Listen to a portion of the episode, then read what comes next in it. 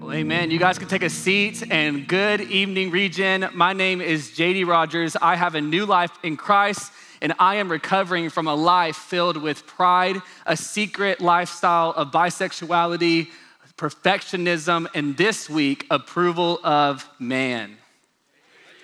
So excited to be here. This is my first time actually to speak at Regen. It is such an honor. I'm usually hanging out here at Watermark on Tuesday nights. I serve as the creative director of our young adult ministry called The Porch, where we just gather in this room and do what you guys are doing, just looking for Jesus to set people free. And it's an honor to be a part of that tonight because I know that Jesus is here and I know that He is in the business of setting people free every Monday night. And you know it and I know it. So that's my prayer for us as we open up His Word and wrap up our influencer series together. If you've been tracking with us, you know that there has just been amazing topics about on the different things that influence us. We have Jesus, who obviously is the biggest influence on our life and the story that lays out what he's done for us. We have fear that influences our life. We have Satan who influences and comes for our life. And we have culture who tries to influence our life. And tonight, I have the privilege of wrapping up this series, and tonight's influencer is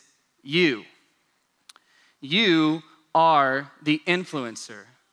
And the reason why I say that is not to put some pressure on you or to make you feel some type of way about yourself, but because I believe that no matter your story, no matter your past, God wants to use you, specifically you, your wiring, your makeup, the way that He knitted you together in your mother's womb, your gifts, and your sphere of influence to influence the world for kingdom impact.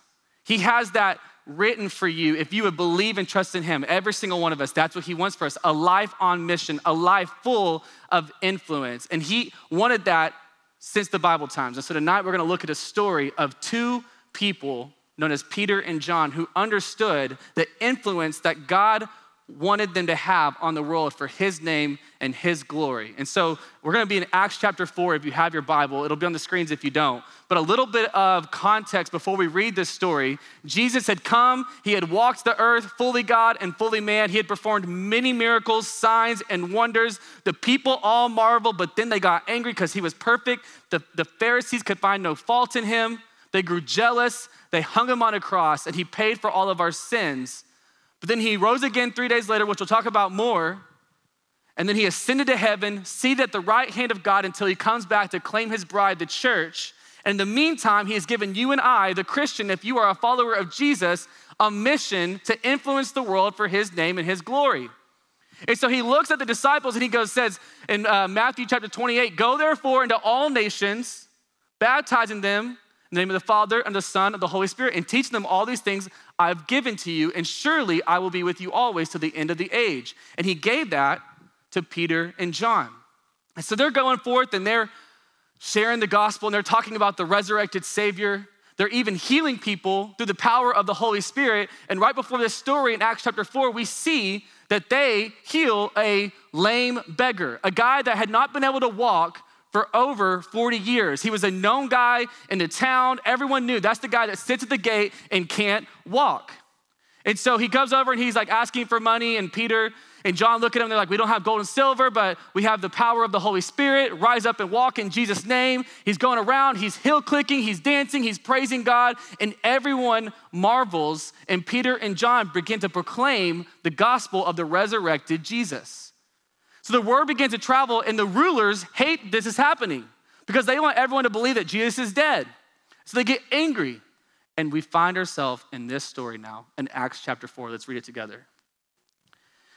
And as they were speaking to the people, the priests and the captain of the temple and the Sadducees came upon them, greatly annoyed because they were teaching the people and proclaiming in Jesus the resurrection from the dead. And they arrested them and put them in custody until the next day, for it was already evening. But many of those who had heard the word believed, and the number of the men came to be about 5,000.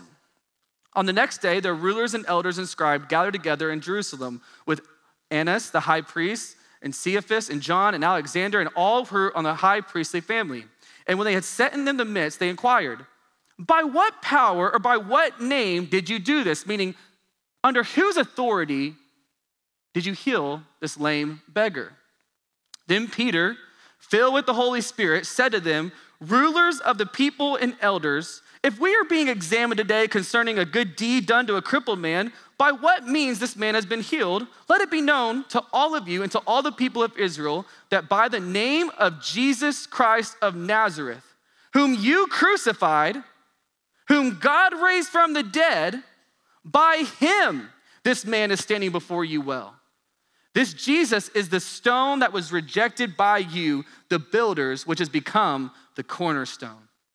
And there is salvation in no one else. For there is no other name under heaven given among men by which we must be saved.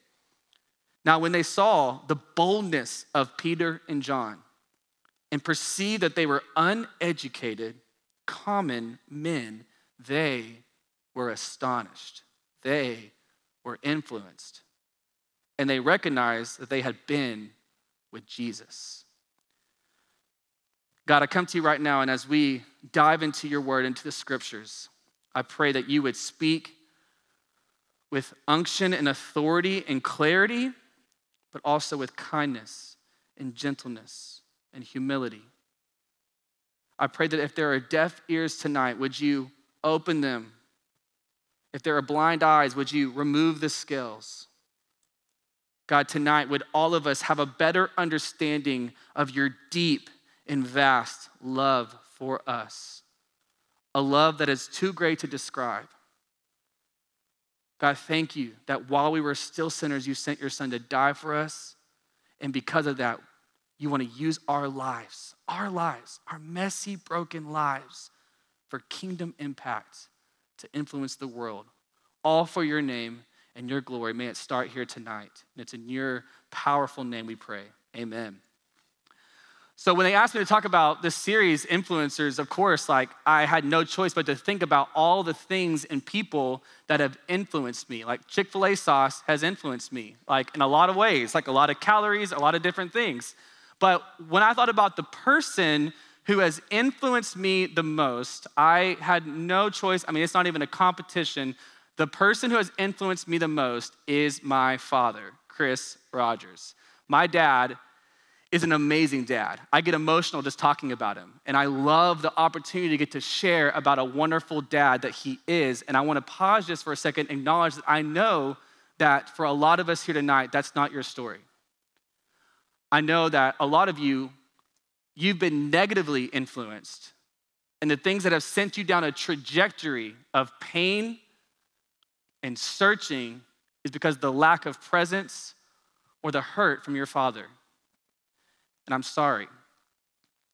And my dad actually had that story. My, you'll hear more of it. My dad's dad left him when he was 10. He was a drunk and left him, his mom, and alone with three boys in a poor part of the neighborhood. But I think because of that, he was set on being a good dad, and a good dad he was. Amazing father. And because of his influence on my life, every chance I get, when I get to teach God's word, when something comes up in conversation, when I get an opportunity to do something, I want to give him the credit. I want to share the stories he shared with me. I want to teach the lessons that he taught me because he influenced my life. And I start there because we all have the things, positive or negative, that once we encountered, encountered them, it changed everything. It had major impact on our life.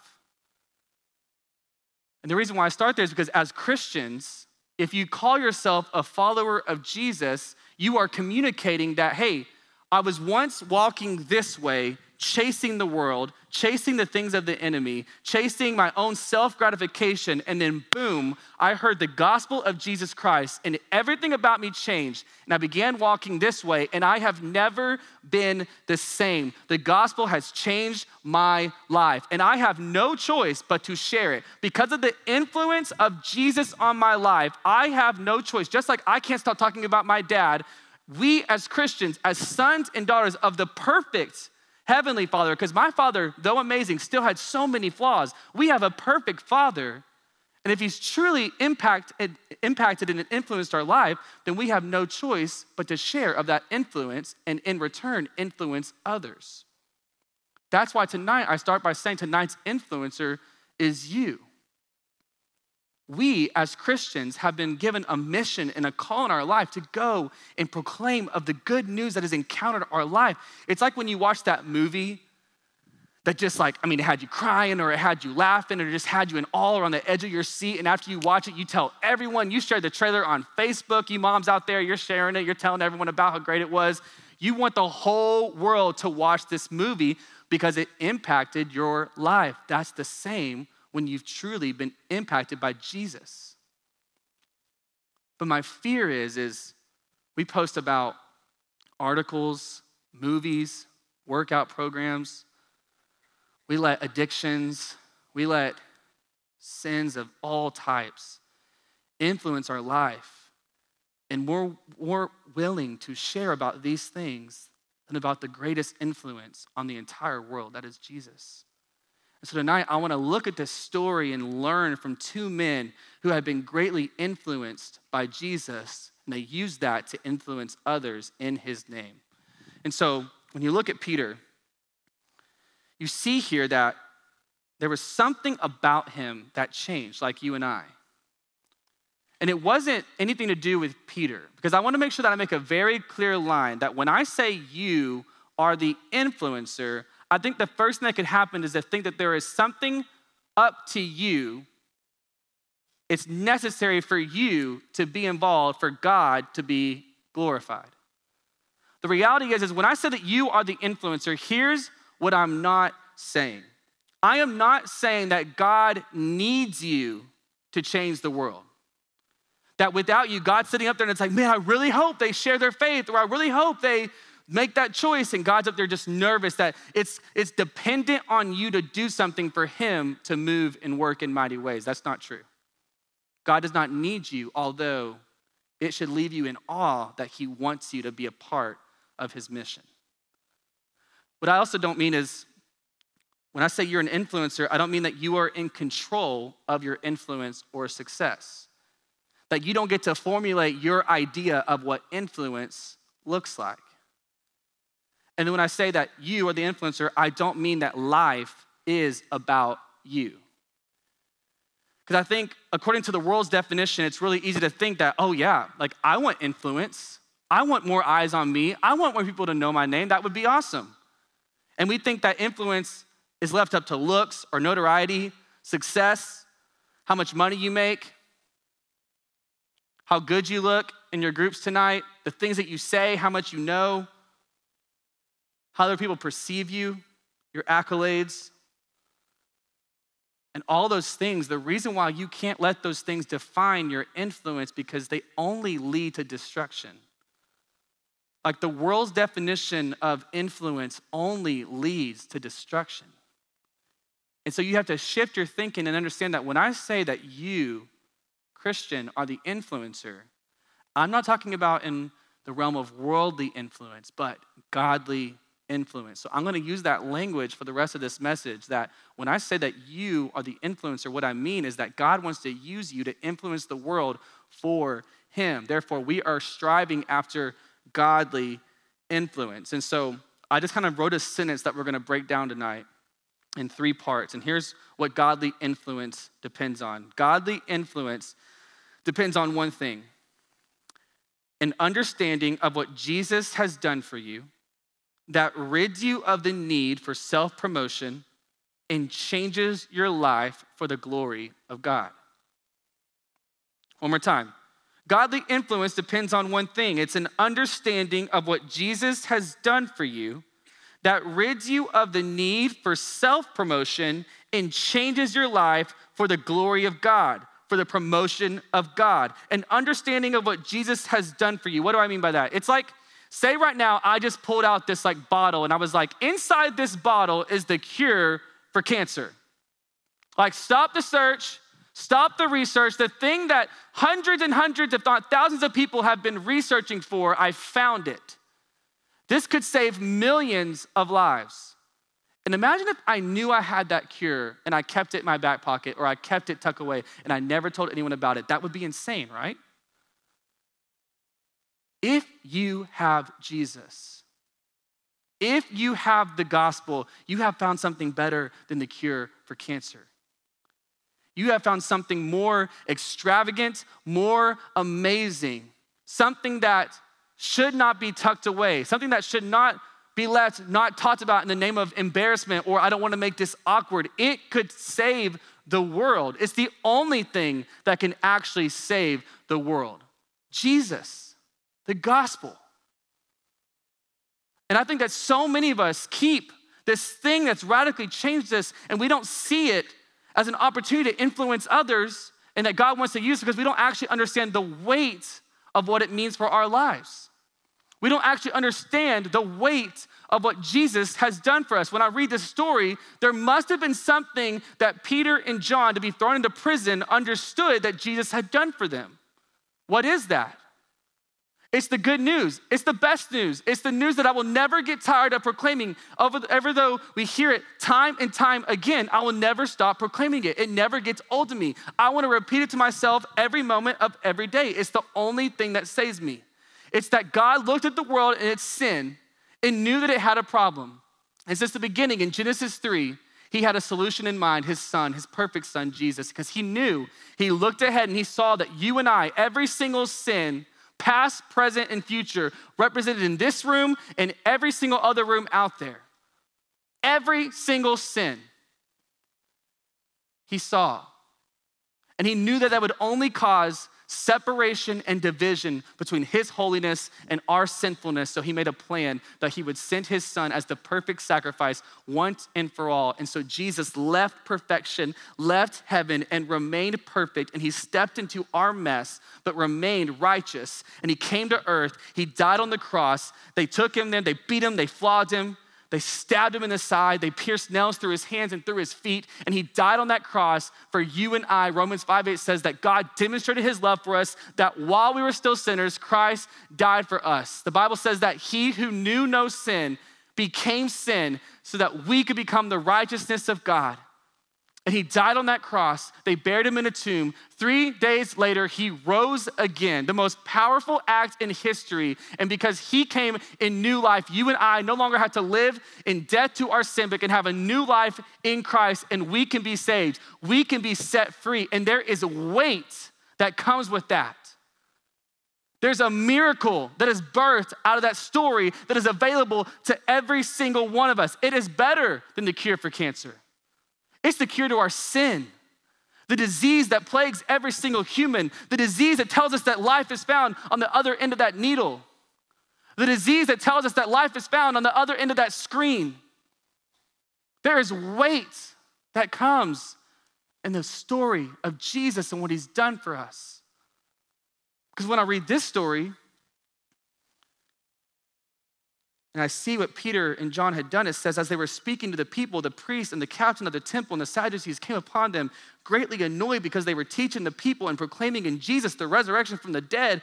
And they arrested them and put them in custody until the next day, for it was already evening. You think, why would anyone willingly do something that was going to put them in jail, have them shackled up, keep them without food and water, probably got beat a few times? Like, why would anyone do that? It's because they understood the weight of what Jesus had done for them. They said, I will stand up and proclaim the good news of Jesus. I will let godly influence impact my life to influence others, even if it means that influence takes me behind bars in prison and being flogged and being persecuted because they understood the weight of the gospel. Some of you tonight, you've been resisting the gospel. There's something that happened to you that you don't truly believe that God is for you and that He's good. And I'm here to tell you tonight that He is. He's so good that He sent His one and only perfect, spotless Son to die for you. And it was real and it happened. These guys gave their life, were beaten because they saw it happen. This isn't just some made up story. This is history that happened and it had weight and significance and influence. It set the calendar, it changed everything. It has influence on our lives. And if you want to have godly influence and see yourself as a life that God wants to use, a life that matters, you have to see yourself the way that God sees you. And it's through the blood of his son that's forgiven you for everything you've done. And when you start to see yourself as new because Jesus rose again, you start to see yourself as available, as a tool that God could use in his hands for his kingdom. But some of you think it's up to you and your own influence. That's why you can't do anything. That's why you have spiritual paralysis and you can't break free and you can't do anything because you're like, I can't, I can't, I can't. You can't, but God can. And Jesus has. So you can. If you want to have godly influence, you have to sit in the weight of what Jesus has done for you. And for some of you, you need to accept that for the first time tonight. Quit resisting, quit running from it. It changed everything about my life. I hid for so long, and now I'm free. I'm in line with Peter and John because I'm like, this changed my life. Jesus is, Jesus is alive. I can be alive, and that can be free. Some of you, you've believed this at one time, but you've forgotten, or it's become numb to you or cold to you. And I would ask you, invite you, remind yourself right now of the gospel that it's specific to you yeah, you might still be addicted to something and you might come here tonight and go, if you knew what I just did last night or today, you no, it's it's real to you right now. If you if you want God to use your life to influence the world, you got to see the weight of what he's done for you through his son Jesus. And once you've done that, life's no longer about your promotion. Life's no longer about you. Life's no longer about feeding your flesh. It's about Jesus, and that rids you of the need for self promotion. Godly influence depends on an understanding of what Jesus has done for you that rids you of the need of self promotion. You know, Peter here in this story, yeah, he's proclaiming of Jesus, and he's like, do what you have to. I love Jesus, he's changed everything. But that wasn't always Peter's story. We see just three pages, if you turn three pages before that, into the book of John Peter, the man that walked with Jesus, like next to him, like hugged him, watched him with his own eyes perform miracles. Peter, who Jesus looked at and was like, I love you. Peter, who slept next to Jesus. Peter wasn't always proclaiming of his goodness. At one point, he was denying him to his face as he was getting beaten for him. That's the Peter we're reading about. Look at this. In John chapter 18, it says, Peter's sitting there around a fire and they're carrying Jesus. He's carrying his cross and they're beating him and they're taking him towards Golgotha to be crucified on this mountaintop. And As Peter's sitting there watching, but in a cowardly way, hiding, not worrying about his own self promotion, not wanting to use his life and the impact that Jesus had on his life for godly influence. He's sitting there hiding, afraid. It says this Now Simon Peter was standing and warming himself. So they said to him, You also are not one of his disciples, are you? He denied it and said, I am not. One of the servants of the high priest, a relative of the man whose ear Peter had cut off, asked, Did I not see you in the garden with him? It's like, Yeah, you know, you cut off my ear. And Peter again denied it. And at once the rooster crowed. If godly influence depends on a life that is rid of the need for self promotion. In this moment, Peter was clearly not living a life marked by godly influence. He was more worried about self protection and self promotion and self preservation than godly influence. He saw a moment of adversity and a moment of shaming and a moment of persecution. And he said, I'm out. I don't, I don't know that guy. I don't follow him anymore. And the same with us. People may not come to you and go, Hey, are you that Christian? Aren't you a Christian? Let's stone this guy. They may not do that. But when that sin calls your name and tells you, Hey, you, he's not good, this is better.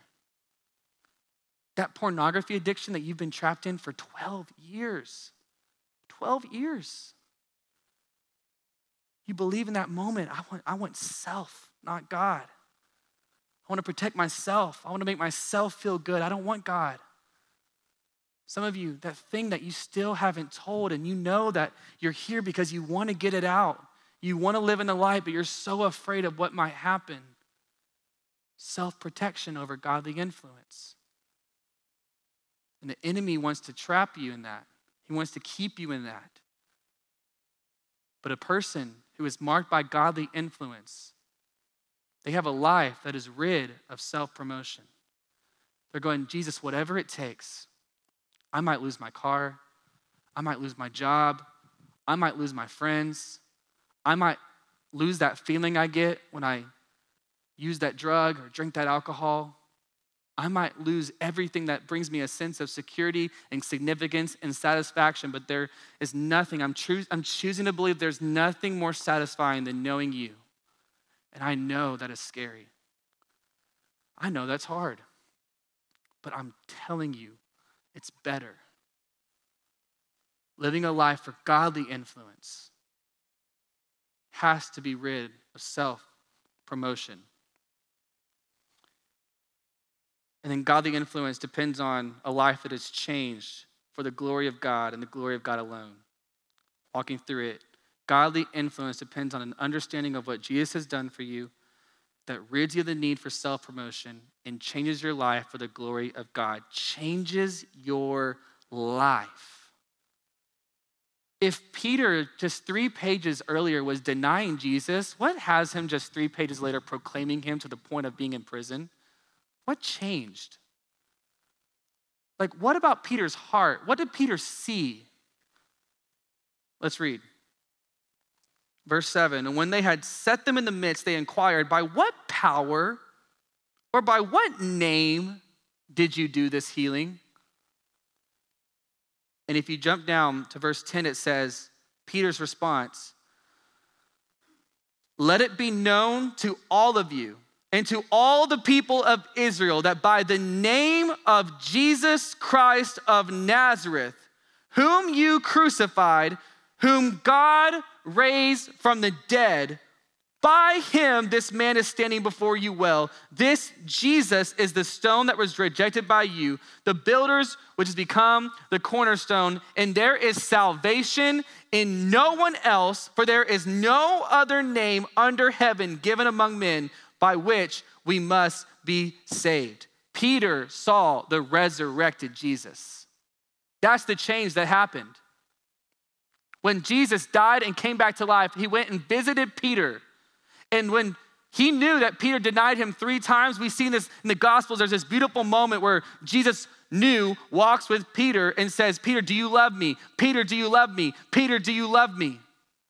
And he gets to allow Peter to reaffirm his love the same amount of times that he denied him. And he has this moment with Jesus where Jesus is like, I love you despite your denial of me. I love you. There's nothing you could do that is, uh, it goes away from my love, that goes too far from my love to reach. I love you. And it's the same for us tonight. When we see that the resurrection of Jesus, what it communicates to you and I is that we're no longer defined by our sin, but by the love of Jesus for us. No matter what you've done, it changes everything. It changes everything. And you want to share that with the world. You want to use that story and how it's intersected your life to impact other people's stories. I heard today, it's so amazing. Regen doesn't do a lot of promotion, doesn't have a lot of ads out there, doesn't have a lot of signage out there, doesn't have a lot of social media posts. You know how this room is packed with a thousand plus people every Monday night? People sharing. People willing to see their life marked by Jesus and go, I have to tell people what he's done for me. That's how people get here. Because people, you, see what Jesus has done. You're like, this has changed everything. I have to tell the world. And you've let God use you as an influence to those around you. You don't have to have major influence, you just have to have major faithfulness. That's what He's looking for. And He blesses that, He honors that. Whether it's your family, your friends, your community group, the social media following you have, your roommates, your coworkers, just start. Just start simply and simply start going, God, how do you want me to use this sphere of influence that you've given me to steward for your name and your glory? But you have to see what Jesus has done for you. You have to deny yourself and let your life be changed for his glory and his glory alone. I think a lot of us, like Peter, at one point in his life, a lot of us love the cross. Like we love talking about the cross. I love the cross. I'm thankful for the cross of Jesus Christ. I'm thankful that his blood has forgiven me, has purchased me, the Bible says, that I can be made new. But the cross is nothing. In 1 Corinthians 15, we see Paul make the argument that the cross is nothing without the empty tomb. The cross is nothing without the resurrected Jesus. That Jesus had to come back to life for us to be able to have new life in Christ. And Peter, when he saw the new resurrected Jesus, it changed everything. He was martyred because he saw the resurrected Jesus. And my fear is, is that we keep Jesus on the cross. We come here with our sin time and time again. And we're like, forgive me, Jesus. Thank you for the cross. Forgive me, forgive me. Not fully believing that there is power that follows the cross through the empty tomb, that you no longer have to walk according to that addiction. You no longer, have to walk a slave. You can walk free. You can walk a saint and a son and a daughter. That's the power that the empty tomb gives you. It influences your life in such a way that now you can die to those things, walk new. It can change everything. And now you can change everyone because the Spirit of God in you can speak through you to change them. And now they can go and proclaim it. And it keeps going and going and going and going. That's how godly influence works. It's people who understand the weight of Jesus and his death, rid them of themselves and change their lives for the glory of God. My dad had influence on me because he understood that. But that wasn't always his story. Like Peter, my dad actually, when his dad left, he was raped by a brother and sister at the same time for all of his childhood. Then we got old enough, he had to start working to help provide for his family. At the paint and body shop, they introduced him to alcohol, dipping, smoking, drugs, Playboy. Told him to start hooking up with girls. He got in bar fights, committed adultery with my mom, got a girl knocked up in high school. You name it, he did it. And when I was seven, him and my mom separated. And he found himself so drunk one night on the fifth floor of the Harrah's Casino in Las Vegas. He stood up on the rail and he said, No one loves me. I'm a drunk just like my dad. No one loves me. My own father didn't even want me. And he said, In that moment, Las Vegas went silent and he heard God say, I love you. I love you. And he fell back on the balcony And he went back and he started researching and coming to places like this in our small East Texas church. He started asking questions and reading the Bible and learning about the love of the Father for him, a love that he had never experienced. And when he encountered the love of God that extended even to his darkest and deepest sins, it changed everything. And he broke the generational sins of alcoholism. He broke the sins of abusing and mistreating women and pornography and so many different things. And that, him choosing to say, It ends here, I'm following Jesus with everything I have, that influenced me, his son, his firstborn son. And now I get to stand up here today sharing of the power of what Jesus can do for your story, every single story here tonight. And God wants to use that story, just like He did with my dad to me, just like I'm doing to you. God wants to use that story. And you don't have to wait till you're at the end of Regen. You don't have to get to a certain standard. He wants you to do it now. He wants you to grab a hold of this influence that you can have through Him and Him alone now, but you have to trust Him. August 5th is coming up. And August 5th is the hardest day of my year because it is the death anniversary of my dad. He died of cancer six years ago, August 5th. He was 46. And a couple of months before he died, I gave him my journaling Bible, and I just asked him to just take notes as he was reading for me. And when he died, I would take back the Bible, and I did. And I found this note the other day, December 27, 2014. It's uh, an entry from him on his last mission trip, where he was going to use his godly influence to reach people in Mexico. And this is what he said to me. It's 5:30 a.m. and I've just read the Great Commission. Getting ready to take what may be my last mission trip. This is my 13th year to go, and I've had the honor to lead many to Christ. I will preach on Sunday the gospel, walk the streets Monday and Tuesday preaching the gospel. Over these last 14 to 15 years, I've learned that the gospel and only the gospel works. John David, always remember preach the gospel to yourself daily. There is freedom in the gospel. I read that to you because, in the face of death,